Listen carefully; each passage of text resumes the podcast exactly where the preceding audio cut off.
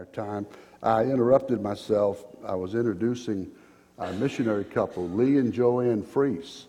I've known Lee and Joanne for 35 plus years. Uh, they were students at Southeastern when I first came to, to Birmingham. And uh, uh, they uh, felt the Lord calling them to Ireland. And at that time, there was a wide open opportunity to go and help uh, su- support existing churches and disciple believers and plant new churches. And they had a part in all that. And we were invited over at least twice to visit them, to see, you know, their world, to see what it's, what it's like to be right in the middle of Ireland. Um, beautiful, beautiful country. 47 different shades of green. Sort of looks like my front lawn. About 47 different shades of green. Lee, Joanne, you come.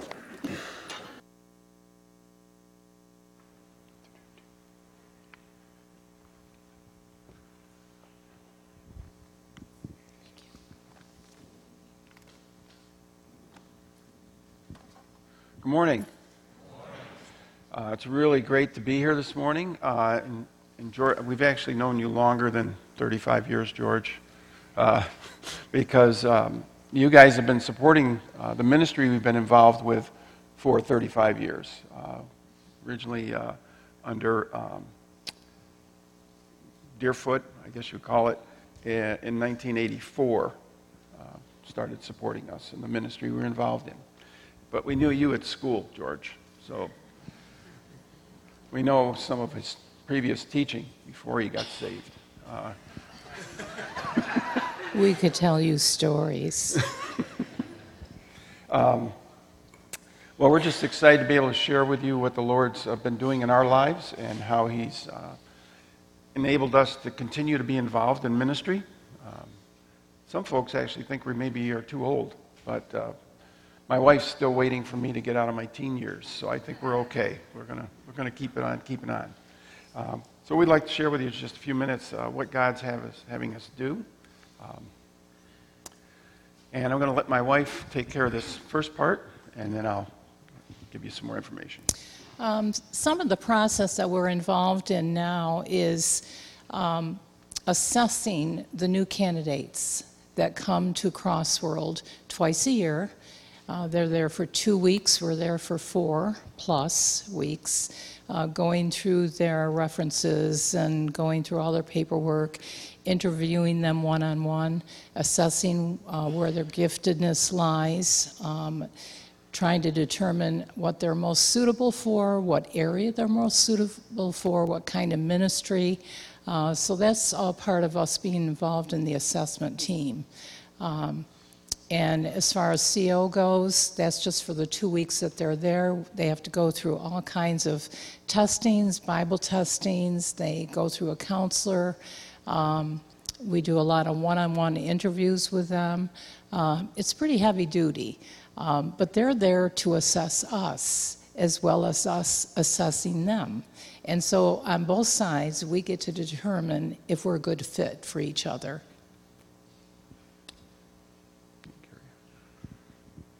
We're also involved in coaching, so once they are approved and accepted with Crossworld and um, become appointees, we call them, we are doing coaching. So, what that involves is from the minute they leave uh, that time of orientation until we put them on the plane to their country of service, we're involved in meeting with them.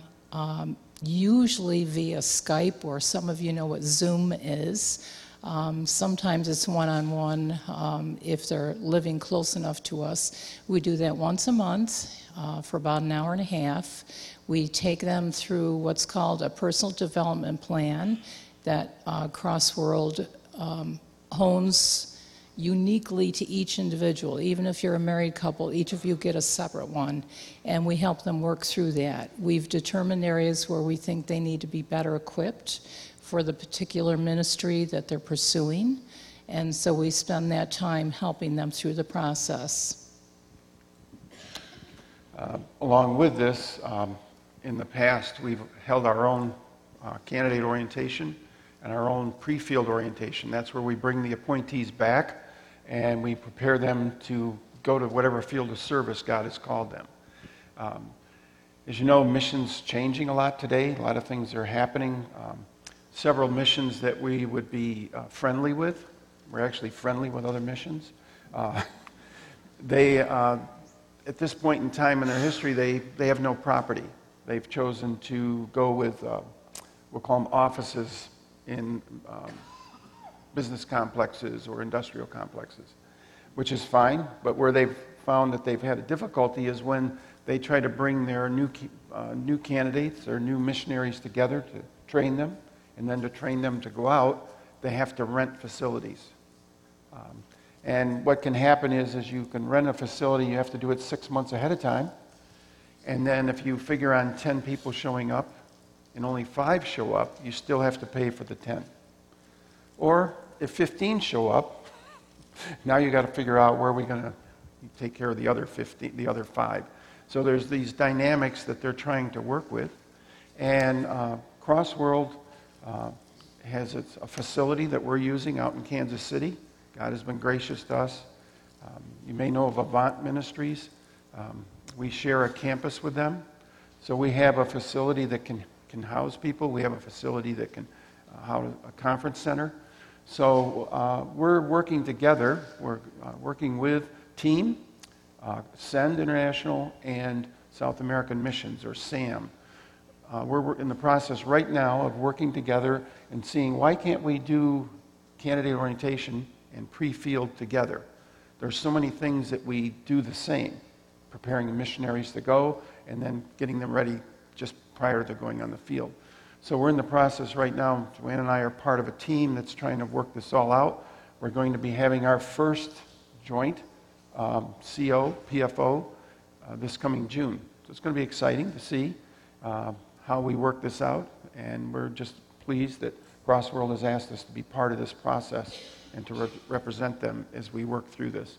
Uh, we have the facilities, and we're willing to work with them and help set it out. And somehow, we're praying that the Lord allow it to work out, yet each of these missions will uh, continue to have their own identity because we do ministry together, but sometimes we do it differently. But we want to work together to get missionaries prepared to go. So you could be praying for that.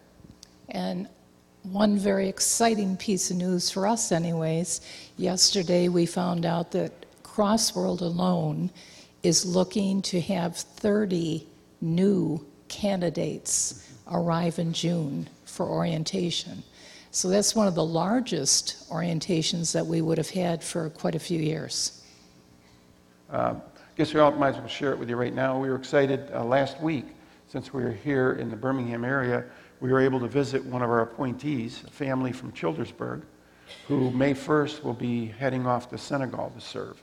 And it's been exciting to see them go through the process of uh, candidate orientation, then go to security training, go to language acquisition training, go to pre-field orientation, and now they're ready to go and they have their support. So it's really exciting to see what God is doing. Uh, we don't want to forget Ireland because that's really where our heart has been over the years. Uh, just to bring you up to date, the Republic of Ireland is the southern portion of the island. Up in the uh, upper right hand corner, that's Northern Ireland, and they're part of Great Britain. Uh, they're not part of the, the Republic. Uh, we've been down in Cork City, which is right down in the middle on the bottom of, uh, of Ireland. So there's 26 counties that make up the Republic. There's 4.8 million people approximately. There's 27,000 square miles. It's approximately the same size as New York. Uh, yet, still 99% of the people are unreached with the gospel. Uh, as the Ireland coordinator, I've had responsibility for overseeing the teams that are there. right now, we have a team in Douglas, which is a, the family, the Carlaws. We have a team in Killarney, which is a family Webbs. And we have a team in Youghal, which is in the process of moving the missionaries out. Uh, there's a church there now. And uh, so our last missionary there is Jessie, and she'll be retiring um, this, this end of this year. So you could pray for those, those teams. Um, part of the difficulty is, and some of you know and some of you don't, Ireland has changed its immigration laws. They have a new government, and um, new missionaries, evangelical missionaries, basically are barred from coming in. So uh, we're not able to enter the country to help the, the, the local fellowships there anymore. We've, while we were there, we've seen 10 churches. I'll show you a little bit about them. And we're just uh, disappointed, but we also know God's in control. So you could pray that either the um, regulations changed, but also that God will use those local fellowships that have been planted, that they will carry on the work and share the gospel with their friends and family. Uh, the Cork and Kerry Project was what we worked with. Um, it was started um, back in the early 80s. Uh, the Cork Baptist Church, which was founded in 1650 and had about 12 members in, in 1979, asked Crossworld to work with them to plant more churches. That's the Cork Baptist. And out of that, that church, we now have 10 churches um, sharing the gospel in, um, I think, what's there? There's nine there. Uh, there's another one that's just been added. Um, but we're excited that those 10 churches are willing to uh, continue to share the gospel. They continue to want to be involved in church planting. The only way you can be part of this project, they call it the Cork and Kerry Project, those are the two counties. The only way you can belong is if your church is willing to plant another church. Uh, that's really the major requirement. Uh, as Crossworld's representative uh, on the Cork and Kerry project, I met with other, each church sends one representative. We meet uh, three times a year. And just in September, when we were over there for three weeks to uh, visit the ministry and make sure things are going okay, I now turned over my responsibility on that committee to the missionary, Bryce Carlaw, that is there. He's on the ground, he's a good man, and it's time for him to take over responsibility uh, on this committee for Crossworld. Why don't you share about next two? Um, This is an exciting, fairly new ministry uh, that we've seen develop in Cork City. It's called the Munster Bible College, and we have many of our people from those 10 churches that we mentioned that are now attending these. You can attend for either credit or not credit. Um, but they're really excited about th- this. We just saw our first graduates who have spent about four years in intense Bible study and um, attending classes, going home, having to do modules, going back, being tested. So it's really exciting for us to see um, sort of this next step. And many of the elders or those who have recently come into eldership or leadership of any kind have been very involved in this. Uh, we have the Munster Christian Camps. They've been going since about 1981. Um, they were formed and started by the local group of believers there in Cork. And it's been exciting to see out of those camps, which meet three times a year, that out of those camps have come many of the leaders in our churches today. Uh, they've grown up hearing the gospel. They, they then take part in, in camp three times a year, and then they become leaders in the camp, and then eventually they become leaders in our local fellowships. It's been exciting to see how this camp ministry has fit in with everything else that we're doing to try to reach the people of Ireland with the gospel and to plant churches. I have other sheep too that are not in this sheepfold. I must bring them also. They will listen to my voice, and there will be one flock with one shepherd. That's still a need and a desire for Ireland that they come to know Jesus as their Savior. And we want to thank you for your prayers and support over these 35 plus years. Uh, it's been a real blessing every time we come. We've really enjoyed our time here and uh, enjoy meeting you folks and getting to spend some time with you. Sometimes we wish it could be more, but uh, God keeps us moving. So thank you very much and God bless.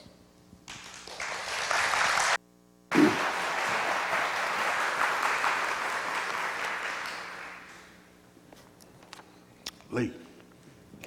Sorry. Sorry. Could you turn me back on for a second? Almost forgot the most important thing. What's that? wasn't that. Um, the paid political announcement. Uh, you, can, you can find our prayer card out in, the, out in the foyer, and if you'd like to receive our email prayer update, uh, you can just sign up on the sheet and make sure you print your email clearly. uh, my wife has a gift of interpretation, but she struggles too. So, so thank you. Yeah. Also, uh, if you will go to the store where Dr. Hughley works, what's it called? CXL. It, it's for slightly larger people like, like me. But if you go there and buy yourself a navy blazer, and in the front inside pocket, there'll be a card of, of the Freeses.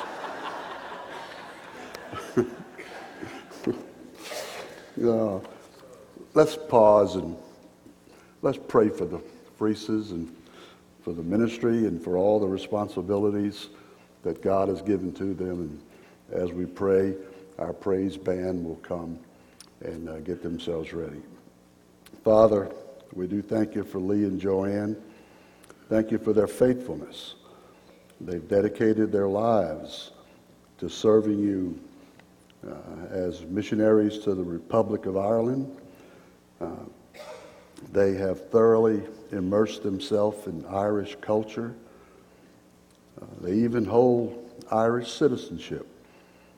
They've learned to love these people with all their heart, and they've been very diligent to do so many things designed to bring Christ to the minds of the people there and to see churches uh, planted that will be able to provide to the people there what we enjoy right here uh, at our local church.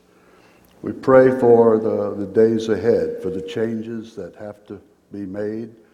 Thank you for the uh, new responsibilities you've given to them, and we pray that uh, they will find great success in helping to prepare these new missionary candidates uh, to go to the field.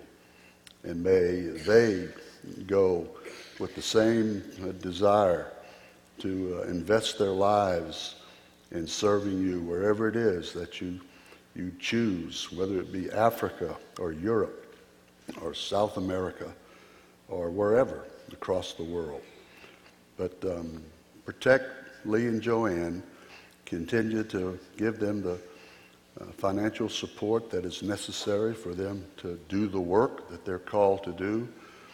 Uh, protect them physically as they travel from place to place, reporting to uh, so those who are already supporters, and as they go out and seek to meet the new people, new churches that will uh, choose to be a part of the ministry that God has given to them And we just thank you that uh, you brought them to us and that we can be a part of their ministry through prayer and through uh, support. In Jesus' name we pray. Amen. Good morning, everyone. Um, we're getting ready to celebrate Easter in a couple of weeks, and so these next couple of weeks we're going to be praising Jesus, focusing on Him in our praise and worship. And um, we thought it'd be good this morning to uh, start off with kind of an invitation. I think because it just kind of burdens us um, to think that anybody, well, anybody at any time, um, would not know Jesus, but particularly anybody in our congregation and at this time, you know, around Easter, would not know Jesus. So if you're out there and you don't know Him, or if um, you know Him but you're running from Him, just think about the words to this song as we open up our service this morning. Um, the song says, Come to the altar. Father's arms are open wide. Forgiveness has been, been bought with the precious blood of Jesus Christ. And so Jesus is calling uh, every one of us. And I can promise you guys, Jesus coming to this earth was the greatest thing uh, that has ever crossed the horizon of this globe. And walking with Him is life, and knowing Him is peace and joy that we can't even imagine. So let's all stand and let's, uh, let's worship the Lord together.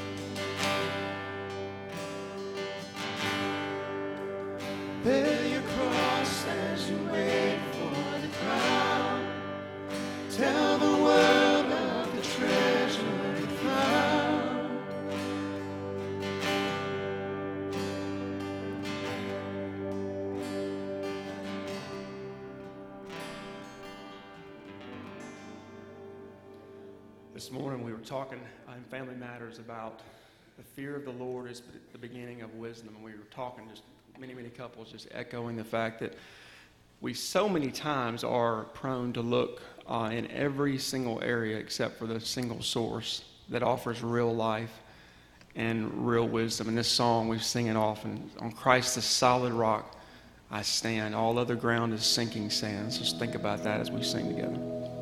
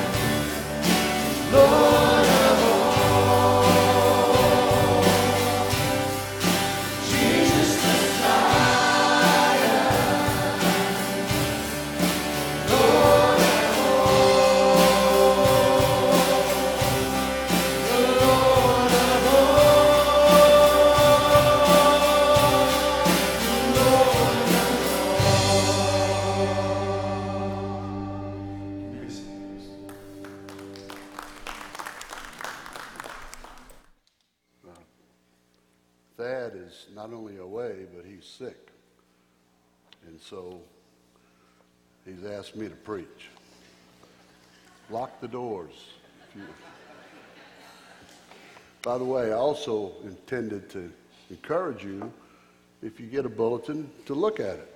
There's all kind of opportunities to serve the Lord and to be ministered to.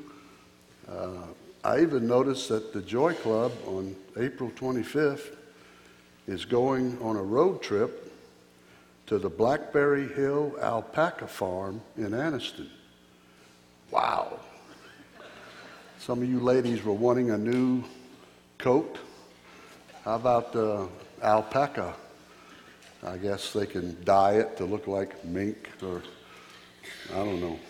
But anyway, uh, it's going to be interesting to see what they do with alpacas. But there's a farm in Anniston, and we're going to go visit it. There's a lot of other things as well. But just keep up so you'll know what's going on. Uh, all right. Green is on, right, fellas? Green is on.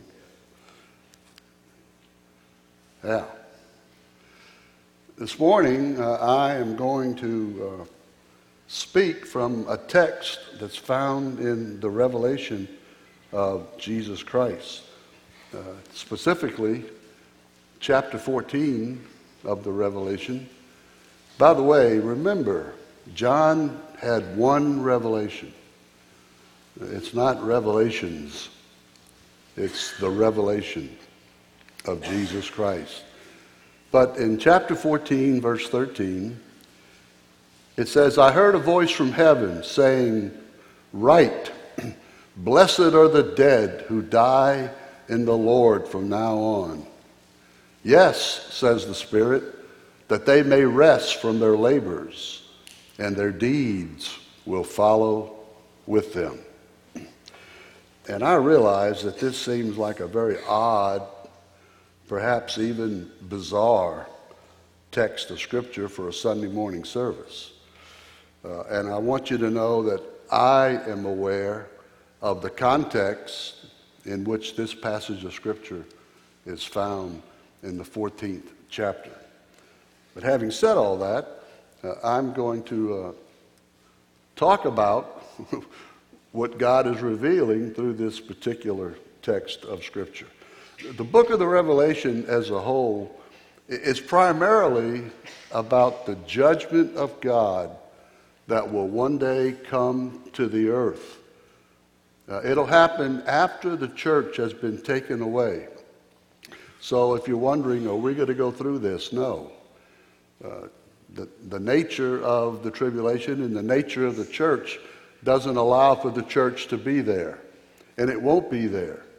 But those who will be there are referred to many, many times as those who dwell upon the earth. Uh, chapter 3, verse 10, chapter 6, chapter 8, chapter 11, chapter 13, three re- references. Chapter 14, verse 6, chapter 17, verses 2 and 8. Repeatedly, you'll see this phrase, those who dwell upon the earth. And if you look at every one of them in context, they are the wicked who dwell upon the earth, who reject God and His Christ. They reject the idea of salvation by grace. If they believe in God at all, they are the captains of their own fate. They determine where their eternity will be. And if they can't earn the right to go there, well, then they don't want to go there. And that's going to work out well for them because uh, you're not going to be able to go there.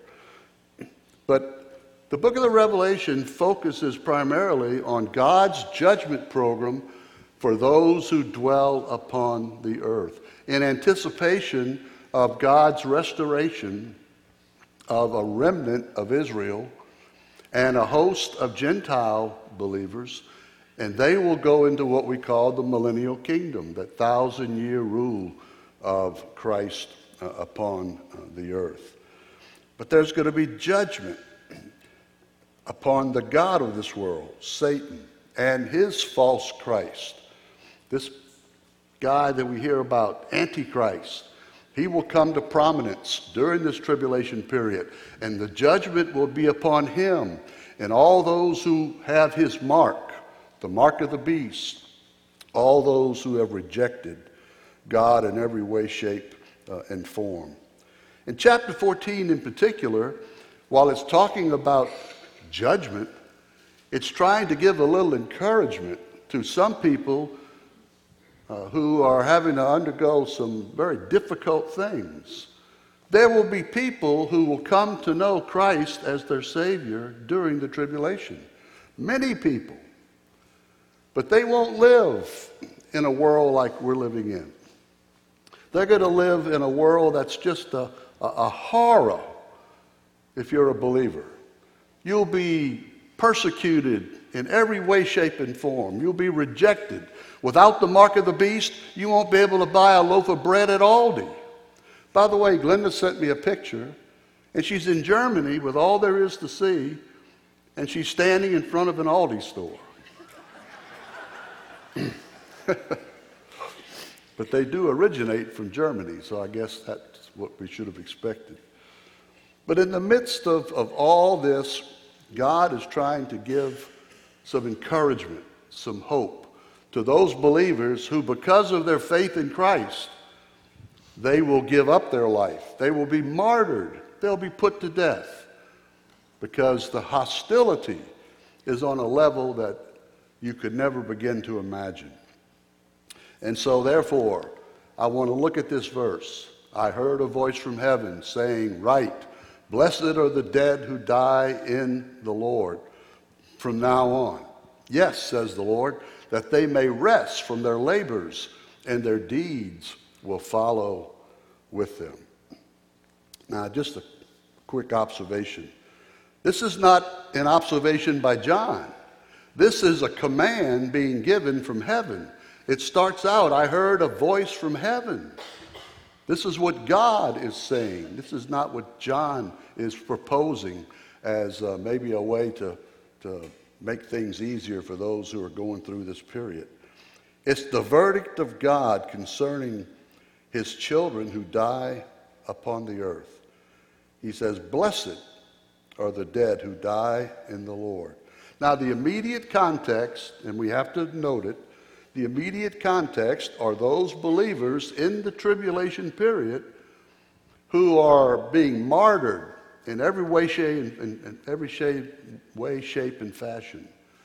They're being persecuted beyond what you, you think is imaginable.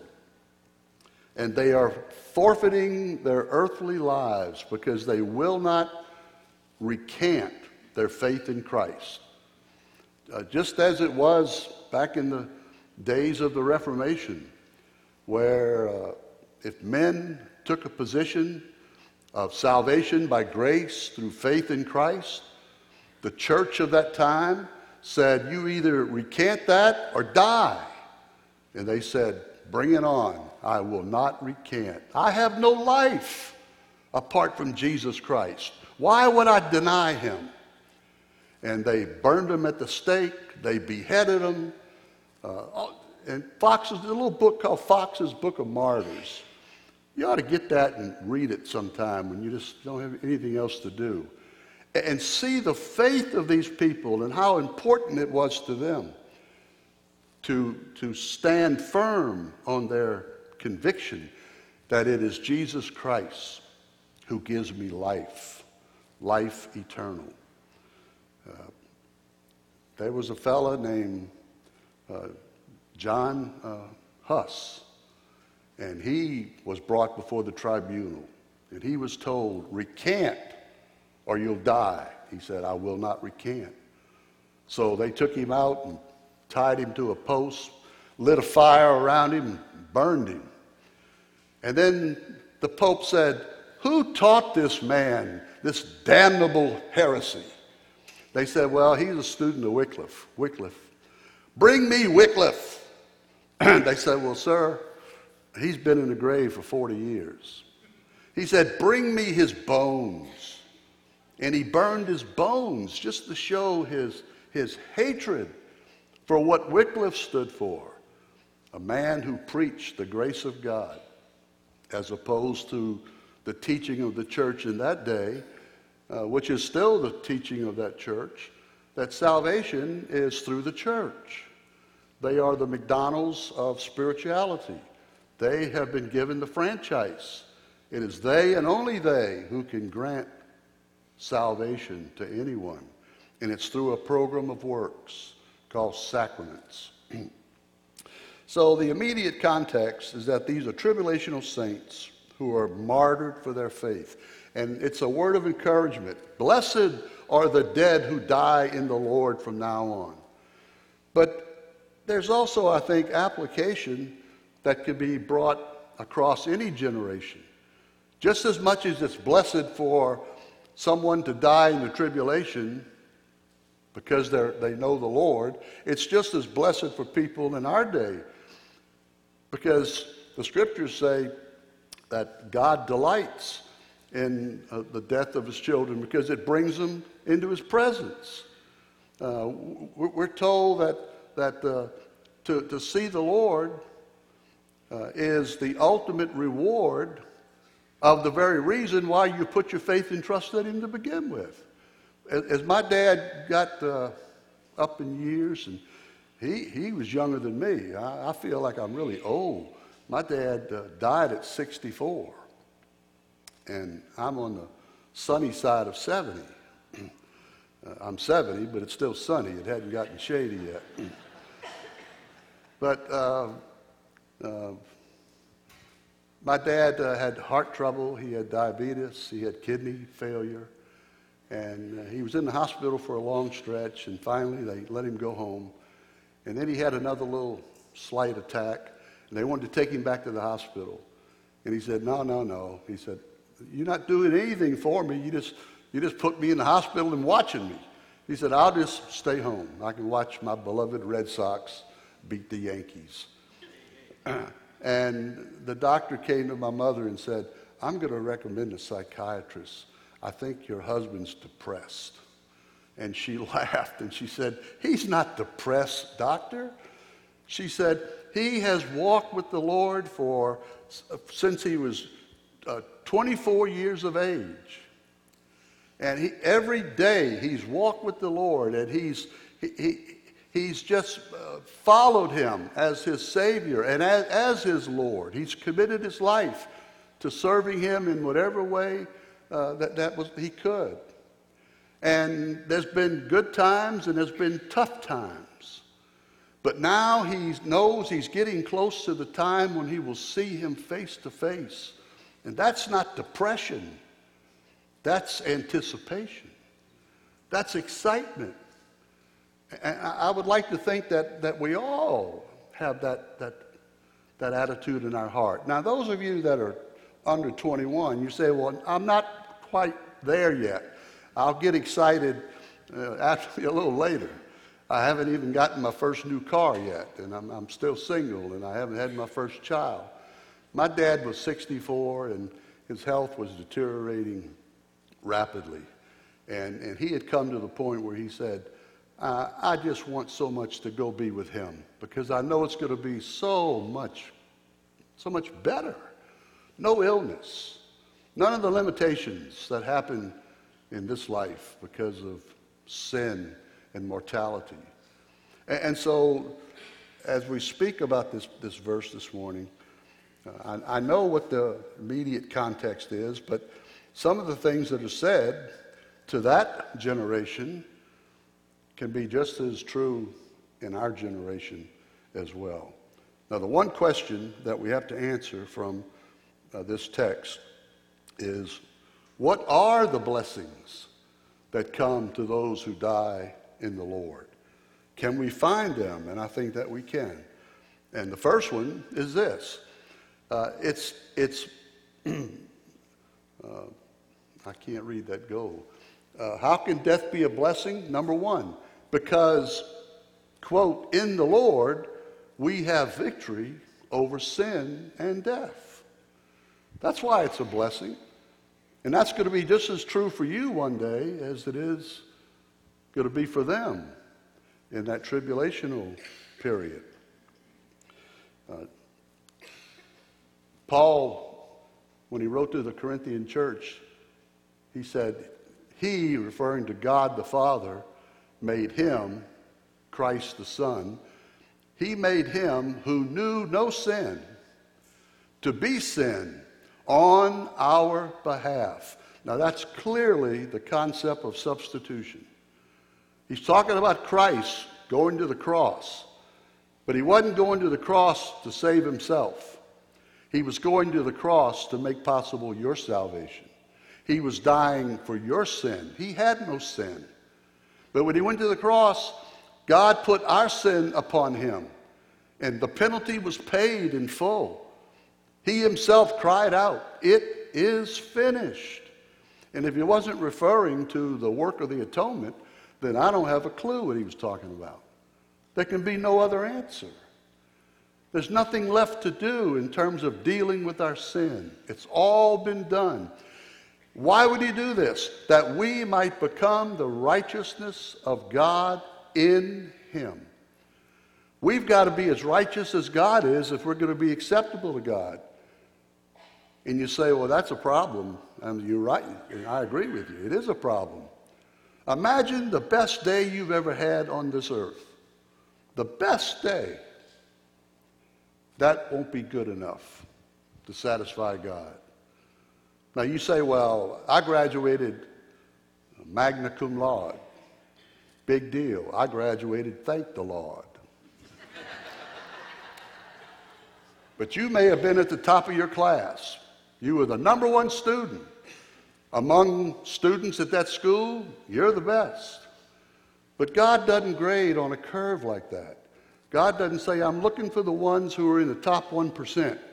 God says, everybody must be as righteous as I am, or you have no chance of being acceptable into my eternal heaven. Well, how in the world are we going to get there? We might become the righteousness of God in Him. That's the key. When we put our faith and trust in Christ, God having imputed our sin to Christ and the penalty having been paid, God now imputes the righteousness of Himself to you, the believer. So that now when God looks at you, He says, You are as righteous as I am. Therefore, you are acceptable to me. And that's in our position. Now, He wants us to live like we're that righteous. And that's a different story. But in terms of your standing before God, in Christ Jesus, in Him, you have His righteousness. And that makes you acceptable to God. That's why salvation is by grace. It's, it's based on what He did, it's not based on what we do. There's nothing we can do except be better than somebody else. But you can't be as righteous as God unless you know his son, Jesus Christ. And knowing him, he gives you that righteousness so that you are acceptable to God. That's one reason why it's blessed to die, to die in the Lord. Uh, Peter had something to say about it. Peter says, For Christ also died for sins once for all, the just for the unjust there's your substitution. The just, that was Christ. He was holy and just. And he died for the unjust. That's me and you, covered with sin. In order that he might bring us to God, having been put to death in the flesh, but made alive in the spirit. You see, the way to God is not by do the best you can. Go to a good church. Get involved in committee work. Give some money. Go on a missions trip volunteer to watch the, the, the, door with security and all these things. These are all good things. We depend on people doing all these things. It's a part of, of, of, of our, the way we function. But if you're saying that's how I'm going to get to God, you're wrong. You can't get to God by doing that. You get to God by knowing the Son, Christ Jesus, and knowing what He did when He died on the cross. He died for you. And faith in Him gives you that righteousness.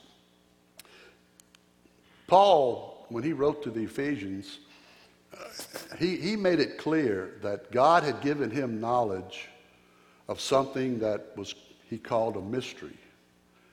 The, the mystery of the church.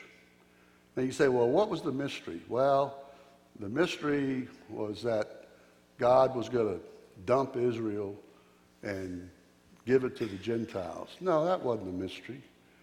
Uh, matter of fact, it's just the opposite. God told Abraham, through you, I will bless all nations. God knew from the very beginning that in choosing Israel, he wasn't excluding everybody else. He was choosing Israel to be his covenant people, and they were to go out and evangelize the Gentile world. They were to go out and let the world see who their God was. Man, your God's awesome. Y'all haven't had a fa- famine in 300 years? You know, we have one every 30 years. The God of Israel provided. The God of Israel protected. You went out against an army that was four times bigger than you were and had chariots with those spindles that turned and chopped people's legs off and all that, and, and y'all beat those people? You know, we, even when we agreed to, to, to peace with them, we still lost. They took all of our money, they took all of our, our assets. And, and God wanted the world to be impressed with how great a God he was in the way that he took care of his people. But instead of giving them all these goodies, he was constantly having to discipline them because they were wanting to conform to the Gentile gods. They wanted to be go after the Babylonian gods and after the Assyrian gods and after the Greek gods and the Roman gods instead of being faithful to the one true God who first chose Abraham, the George Washington of Israel. And they were to be characterized by a nation that's related to their God by faith and trust. That's grace. And it all comes in Christ Jesus through the gospel. Now, here in Ephesians, Paul says, I want to tell you what the mystery is. The mystery, to be specific, he says, is that Gentiles are fellow, I can't see it. Gentiles are fellow heirs and fellow members of the body. The mystery was that now uh, it was possible in the Old Testament for a Gentile to become a proselyte Jew. He could come under the, the, the blessings of, of Israel. He had to go through all the steps according to the law of becoming a proselyte. He's not talking about that. He's saying that a Jew and a Gentile equal. They're, they're both fellow heirs and fellow members of the body and fellow partakers of the promise in Christ Jesus through the gospel. The mystery was that in this, this uh, present age that we call the church age, there's, there's no m- mountains, it's level ground. A Gentile has every much right to be a part of the body as a Jew. Entrance is very simple faith and trust in Jesus Christ as the one who died for you. That's the gospel to believe that Jesus Christ went to the cross because you're a sinner and he paid the penalty so that you can have freedom from the punishment and you can have the righteousness of God given to you as a gift. Thank God, because we'll never be able to earn it. Nobody. Nobody will ever earn it. And so Paul says that's the mystery that now Jews and Gentiles can be together in one body. We call it the church. Now let's be honest. The vast majority of members of the body of Christ are Gentile. Uh, and that's because Jews are very hard headed. And they're, they're still clinging to their misguided idea that to them the law would allow them to merit their righteousness. And they don't understand that there, there can be no self righteousness that is acceptable to God. You must have God's righteousness, and it must come by faith because it can't be earned, it can't be merited. It has to be given freely to those who believe. And so we have victory over sin because we're in Christ Jesus. We're in the Lord. Similar expressions. So blessed is anybody who dies in the Lord, because if you're in the Lord, you have eternal life. You'll never have to worry about saying, hey, come here. What about all these sins? They're gone. They've been washed away. And there's a book called the Lamb's Book of Life, and there's your name. Date, and there you are. You heard the gospel, the Spirit of God convicted you of your need for Christ, and you accepted Him to be your Savior. And then, as a believer, you began to feel the, the conviction to give Him control of your life. And by the power of the Spirit, you want to serve Him every day of your life until one day He comes. Now, I said that we also have victory over death. When Paul wrote to the Corinthians in, first, in chapter 15, he said, When this perishable will have put on the imperishable, and this mortal will have put on immortality, then will come about the saying that is written, quote, Death is swallowed up in victory. O death, where is your victory? O death, where is your sting? The sting of death is sin, and the power of sin is the law. But thanks be to God who gives us the victory through our Lord Jesus Christ. The victory is not through our hard work. The victory is not through keeping any law, whether it be Moses or one that we write up for ourselves. The victory is because we are in Christ Jesus. And to those who are in Christ Jesus, we not only have victory over sin, but we have the promise that if we die before he comes, we won't miss out because the dead in Christ shall rise first.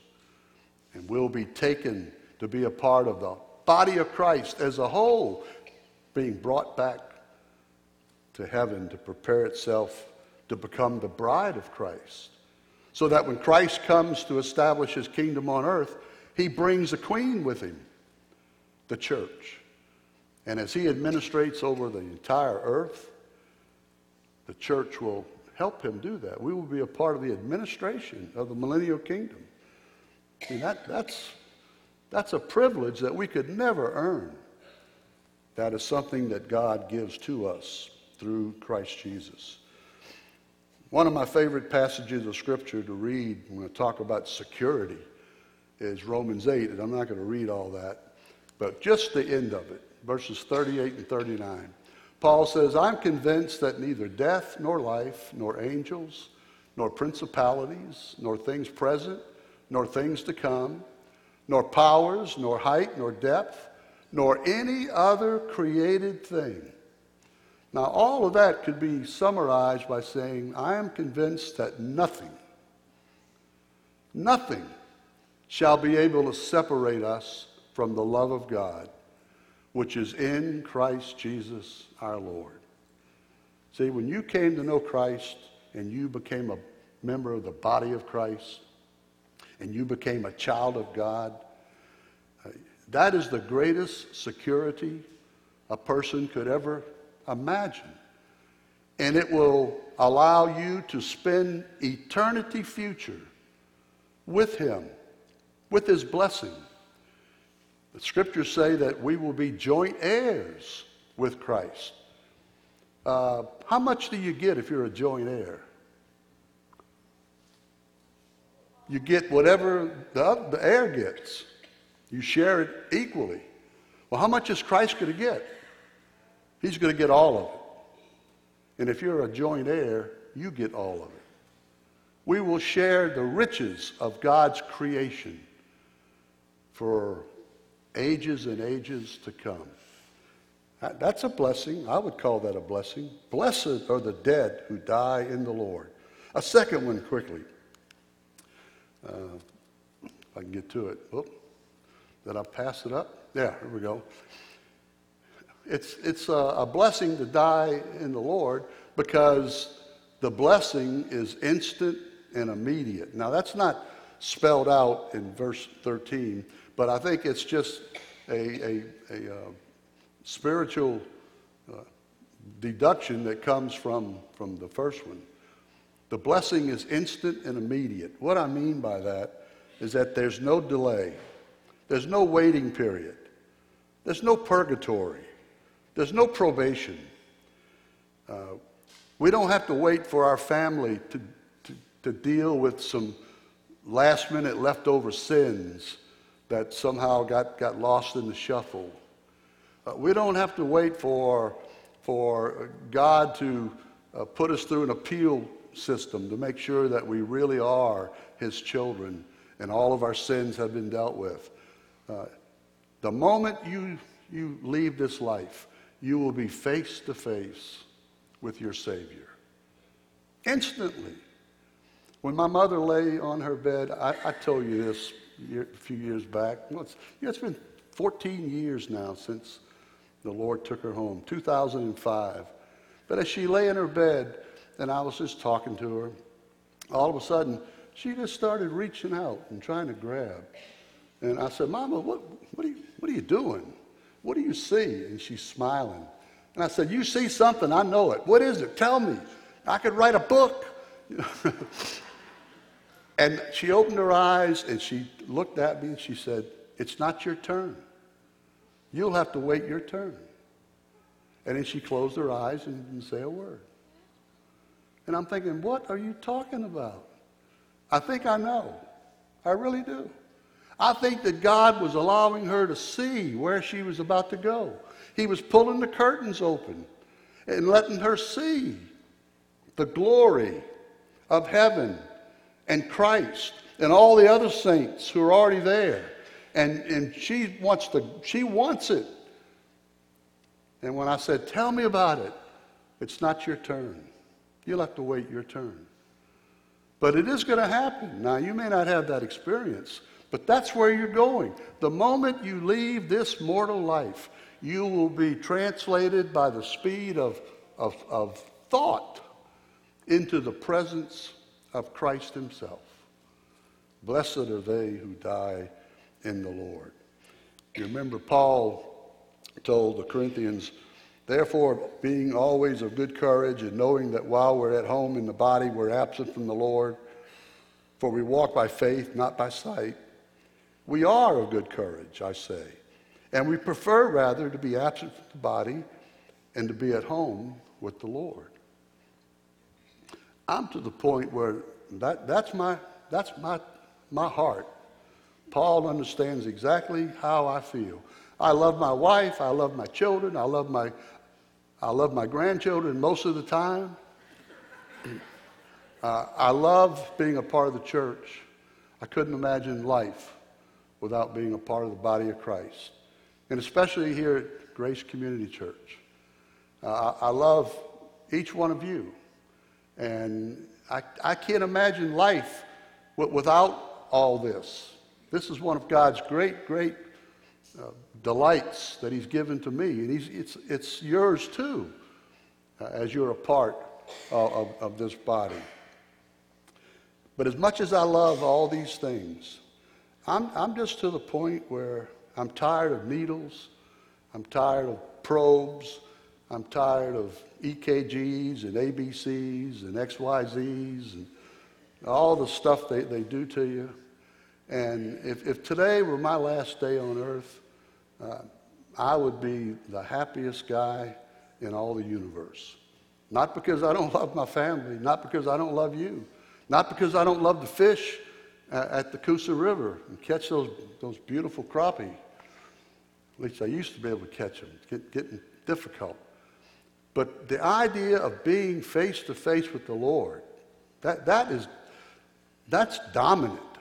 And at my age, I know more people there now than I know here. So many of the people I know have, have gone there. And I can't wait to see my mom and dad. And, I can't wait to find out if Uncle Henry's there. And if he's there, he will be a prime example of grace. Uh, you may not know my Uncle Henry. Uh, he was my daddy's brother, one, one of three. And my dad led the other brother to Christ. Uncle Henry, he was, he was the black sheep. He, he, he treated me well. For some reason, uh, he loved me and was kind to me. He didn't cuss around me. He didn't spit around me. Uh, maybe it was because he respected my father, because he admired my father and his marriage and his children and, and uh, the things my dad did with his life. But Uncle Henry, uh, he, he could get rough. I mean, he could challenge a Chinese sailor in vocabulary. And uh, he claimed that he was a part of the church, but he never went. He hadn't been since he was an altar boy. But they finally had to cut a leg off because of diabetes. And, and there was nobody, his wife, they were, they were in their 80s when his wife left him and divorced him. Uh, her two sons came back in her life and they convinced her to leave him. And then they took her money and put her in a nursing home, and, and, off they went. But he lived across the river from, from New Orleans, an area called Algiers. And uh, mom would go over there and, and uh, take him for a ride just to get him out of the house. And he'd always swing by the, the church, and there was a, be- a buzzer at the gate. And a priest would come out, and he would say, Hey, Father, uh, you know, pray for me. And he'd go to shake his hand, and he'd, he had some money, put some money in the priest's hand. And he thought, you know, they'll take care of it. You know, I, he'll, he'll take care of me. And um, I, I went to visit him on one occasion and tried to witness to him. And, and he was polite, but he made it clear, you don't have to do that. I'm okay. I, everything's okay. And the final time, I went home to see mom, and she said, You want to go see Uncle Henry? He's really running down. I said, Yeah, let's go. And I had my son, my oldest teenage boy, and we went. And uh, when he found out that my son Chris liked golf, he said, Go down in the basement, and anything you see, it's yours. And he gave Chris all of his clubs and his, his balls and his shoes and everything. And Chris just, oh man, he said, Dad, he said, you can, you know, I'll swap him for you. You've never done anything like this for me. I mean, he just couldn't get over Uncle Henry giving him all that. And I tried once again. I said, Uncle Henry, I said, don't you want to have a guarantee that you'll be with us in heaven? You know, it, you just have to see that Christ died for you and that you can't save yourself and that church can't save you. But you just trust Him and Him alone by faith. And we finally left. And uh, I, when I got back to Alabama, I wrote him a four page letter and just poured my heart out again. You know, I love you, Uncle Henry, and, and I want you to be with us for eternity. And you can't get there by trying to depend on a church or, or whatever. You have to come to God through His Son, Christ. And I finally signed it, and I mailed it to him. And eventually he died a short time later. Mom called me and said, I'd really like you to come home and, and do his funeral. She said, I called the church, and they refused to, to have a mass for him because he wasn't regular and all that. They took his money every time he went to. Now, I know I'm being harsh, but, uh, but they deserve criticism for that. You take a man's money, then you say, no, no, you're not worthy of a mass. We, you're going to eternal damnation. And so I, I drove home, and we had a little, uh, little memorial service right there at, at the funeral home before uh, the burial. And my mother said, I think you would want this. And she handed me a cigar box. It's sitting on my desk in my office. And it's got a piece of tape on it and says, Do not touch, Mert. And that was his wife's name. And she was, uh, she was dominant. That was her house. And get your feet off of that and do that, move that. And the only thing he had was his chair, his little television, and a little table with that cigar box. And I said, Mama, what am I going to do with this? She said, Well, look at it. And I opened it up, and just as I thought, it had ink pen, file, clippers, pipe cleaners, a lighter, you know, trinkets like that. And then there was some things underneath it, and I pulled them out. Well, here's a letter that my son wrote him, thanking him for the golf stuff. I didn't even know it. And he said, Uncle Henry, he said, We want you to be with us in heaven. You know, really think about putting your trust in Jesus. And then there was my letter. And I thought, you know, nothing goes in that cigar box unless it has value to him. And I, right then and there, I realized that even a man like him could be touched by an act of compassion. Me coming to visit him. Nobody else would, except my mom. And me willing to talk to him and, and risk our, our relationship to tell him that you're lost and you'll never be able to work this out. Uh, you don't have a leg to stand on, no pun intended. He had, he had lost a leg. And, and, and it's given me hope that he may be there. You say, well, he, he, was he a member of a church? No. Well, I mean, did he even visit a church? No. Uh, was he, uh, did, he, uh, did he walk in the circles of Christian people? I assure you, no. Uh, he, he was rough. But he may be there because he kept that letter. He probably read it as many times as I've read it since. And all he had to do was just cry out to the Lord in his, in his heart and say, God, save me. I'm a sinner. And I believe that Jesus died for me.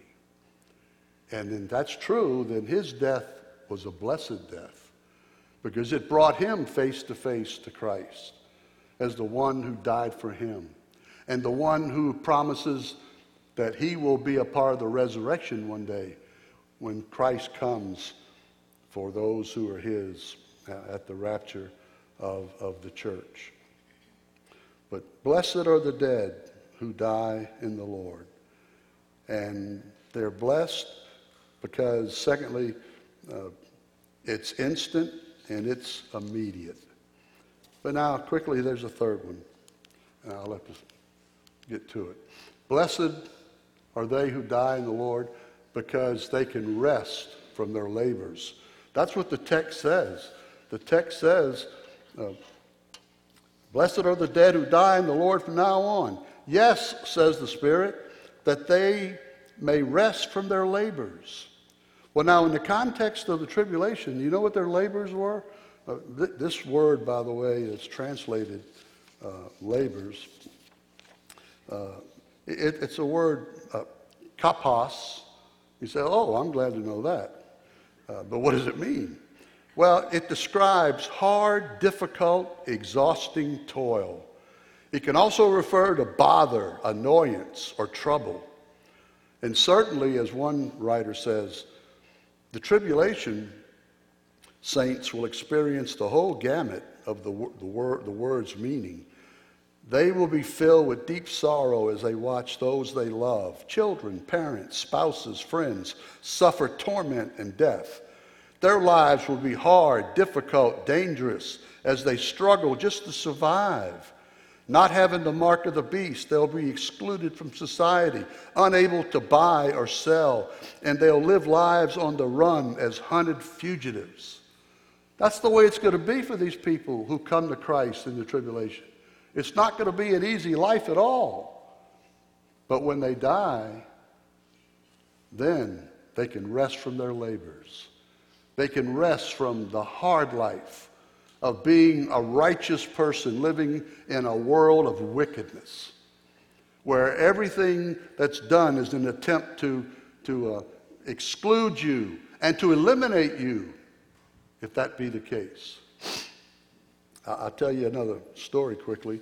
My father, uh, his final career, the last 20 years of his life, he worked for the United States Postal Service. And it was really a, a cushy job with him being sick the way he was. He worked indoors with air conditioning and, and heat and all that. And the pay, uh, he got more money in one year at the post office than he got in three years working at the candy factory. And the benefits, health, it was just a great job. Uh, they put him in a, the department of timekeeping. He kept up with the timesheets, with um, the men and how they record their hours. because you're paid on an hourly basis. And every once in a while, Dad would find something that wasn't right. And when he'd bring it up, they had no choice but to say, oh, well, that, that's a mistake. That should. Uh, they knew it was that way. They, they had put it that way. They were corrupt men who were trying to steal money from the post office through falsifying work records and overtime and all these things. And evidently, they finally figured out that if we're going to keep doing this, we got to get rid of him because he's an honest man. He, he, he won't go along with that. So, you know how they did it? My dad, other than fishing, my dad's second favorite hobby was finding money. He would walk to work and walk home instead of taking the streetcar or even driving his car. In walking, he could look for money, and he would find it like crazy. And, and, and he put it in a, in a, a can, and, and we appreciated it because every Christmas after we opened our gift, singular, we all got to open our gift, singular gift. He'd pull the can out, dump it, and we'd sort it and count it. And then he would divide it in three sections one for my sister, one for my brother, and one for me. So we prayed for dad find money, please find money, because he gave it to us. Well, one day he goes to work and they say, gee, they want you on the third floor. He said, I've never worked up there. Well, they told me to tell you that that's where they want you to go. So he went to the third floor and he opened the door and here's this enormous room filled with desks and there's nobody there. And he said, What? There's nobody here. And he looked down, two quarters on the floor. Now, there's a policy where if you find money, you're supposed to go get a supervisor and all that. But he was so trained in finding money, he just bent over to pick them up and he was going to put them on top of the desk. And the minute he touched those quarters, they broke in and they arrested him and accused him of theft and they handcuffed him and they hauled him out in front of all of his friends. Here's an honest man. What do you think about that? And make a long story short, we eventually were able to, uh, to get a, a, union attorney who uh, informed us that dad's time in the Navy was also government employment. And so they added that together, and they had to wait like nine months and then they would be able to bargain for a 20 year retirement. So they went nine months without an income. And I would send them money, and mom would tear up the check and mail it back to me saying, We don't need it right now. We'll let you know if we need it. And I'm thinking, Well, what are you, are you stealing? You know, I mean, when she was younger, we would go and we were in the iron and steel business. She'd iron and I'd steel. But God just took care of them, and they kept supporting missionaries and all that. But um, they were, he was an example of a righteous man living in a corrupt environment. And they said, You don't belong here. You won't, won't we, we can't allow you to remain here because then we'll have to change, and we don't want to change. We want to take advantage of the situation. And so, uh, Blessed are those who die in the Lord because they can rest from their labors. Now, you're saying, well, I won't be in that, but you may have circumstances. You have to deal with unsafe family, or you have to deal with a, a, a boss who is, is downright nasty. But yet you just can't quit because you got to have a job, you got obligations, you got bills to pay. Well, one day when you die, you can rest from those labors. It's not just a matter of working, it's the, the circumstance of all the difficulties that have come into your life and that you have to deal with. They'll be taken away. And then finally, and my, my time is gone. Blessed are they that die in the Lord because their deeds follow them. The text says, that they may rest from their labors, for their deeds follow with them. You know what that means? It means God remembers. He remembers everything you've done from the moment you came to know Christ. He remembers that word of encouragement or that act of kindness that nobody else saw. He saw it. The letter you wrote to encourage someone grieving or hurting. The visit where you went to visit someone to show kindness or mercy. And you didn't tell anybody about it. Only that person and God knows. That time you shared the gospel with someone who was unsaved. The gift you gave to the Lord, no matter how small. The investment of time and labor to serve your King. Uh, everything you've done with a motive to honor Jesus Christ, God remembers. And there will be reward. There'll be reward in heaven. One passage 1 Corinthians 15 58. Therefore, my beloved brethren, be steadfast, immovable, always abounding in the work of the Lord, knowing that your toil is not in vain in the Lord.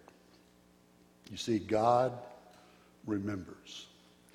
There are some who would say that it is a great tragedy for people to die. I, I think that needs to be qualified. I think that it's a great tragedy for people to die who are outside the Lord. For people who are in the Lord, it's a great blessing because life doesn't stop. You now get to where God had intended for you to be all along with Him. He's been with us in this life, but He'll bring us to where He dwells for all eternity. And the blessings of death, they're for those who are in the Lord. They're not just for anybody, they're for people that know Jesus Christ. And so I challenge you when the day comes for your departure from this life, ask yourself this question Will I die in the Lord or will I die in my sins? If you die in the Lord, you're clothed with the righteousness of God. Therefore, you are acceptable to Him. If you die in your sins, you are clothed with filthy rags and the fear of divine judgment, which certainly will come. No matter how much God loves you,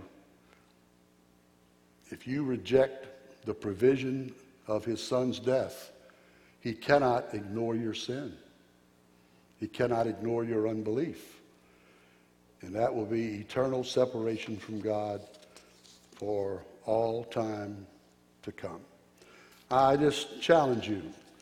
Make sure that as you're living your life with the provision of Christ, and I pray that He's blessing you and that you see His hand and all the things that's going on, make sure that you're in the Lord because it is unforgivable to die in your sins. That's eternal death.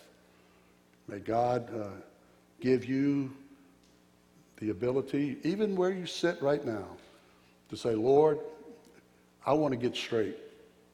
And I realize I'll never be able to produce your righteousness, but I accept your Son as my Savior. And you will clothe me with your own righteousness and I will be acceptable to you now and forevermore. May we all leave confident that we're in the Lord. Father, I thank you for this great, great promise that those who are in the Lord, their death will mean something. It'll be a blessing. Uh, it'll be a blessing to the person, him or herself because she'll never, she or he will never have to worry about sin or, or death.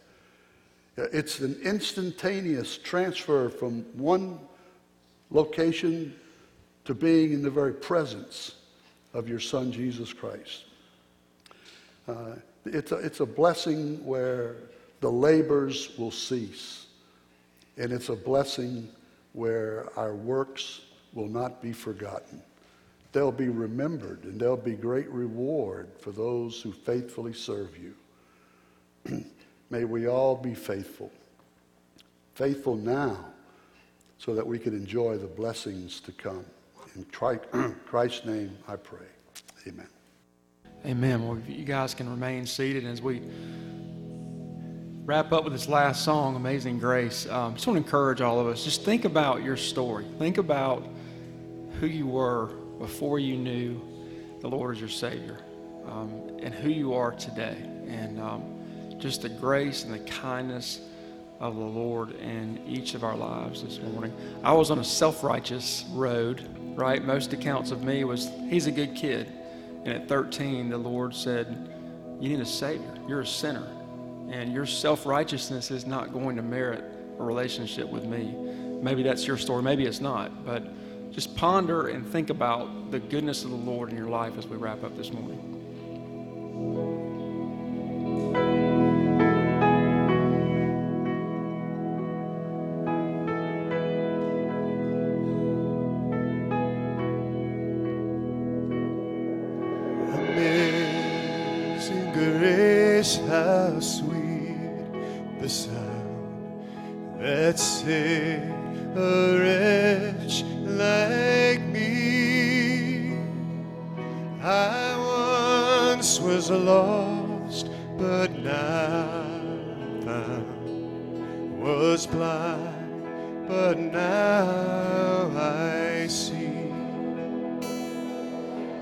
'Twas grace that taught my heart to fear, and grace my fears relieved. How precious did that grace appear the hour I first My chains are gone, I've been set free. My God, my Savior has ransomed me, and like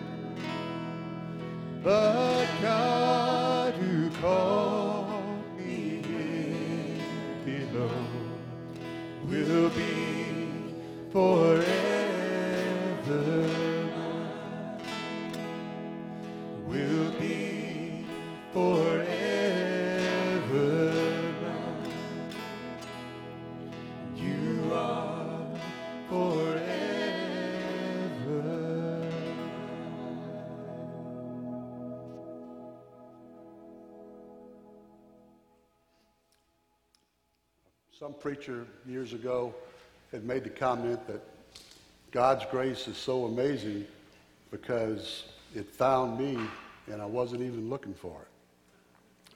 And that's true. Thank you for coming today. Let's just bow our heads and we'll be dismissed. Father, we do pray that uh, you will give us uh, joy in our daily life. We thank you for all the provisions we have uh, through your Spirit and the encouragement of the body of Christ. Uh, and we pray that we'll just continue to serve you gladly with great uh, joy, knowing that the best is yet to come. And uh, dismiss us now with your blessing. In Christ's name, amen. We're dismissed.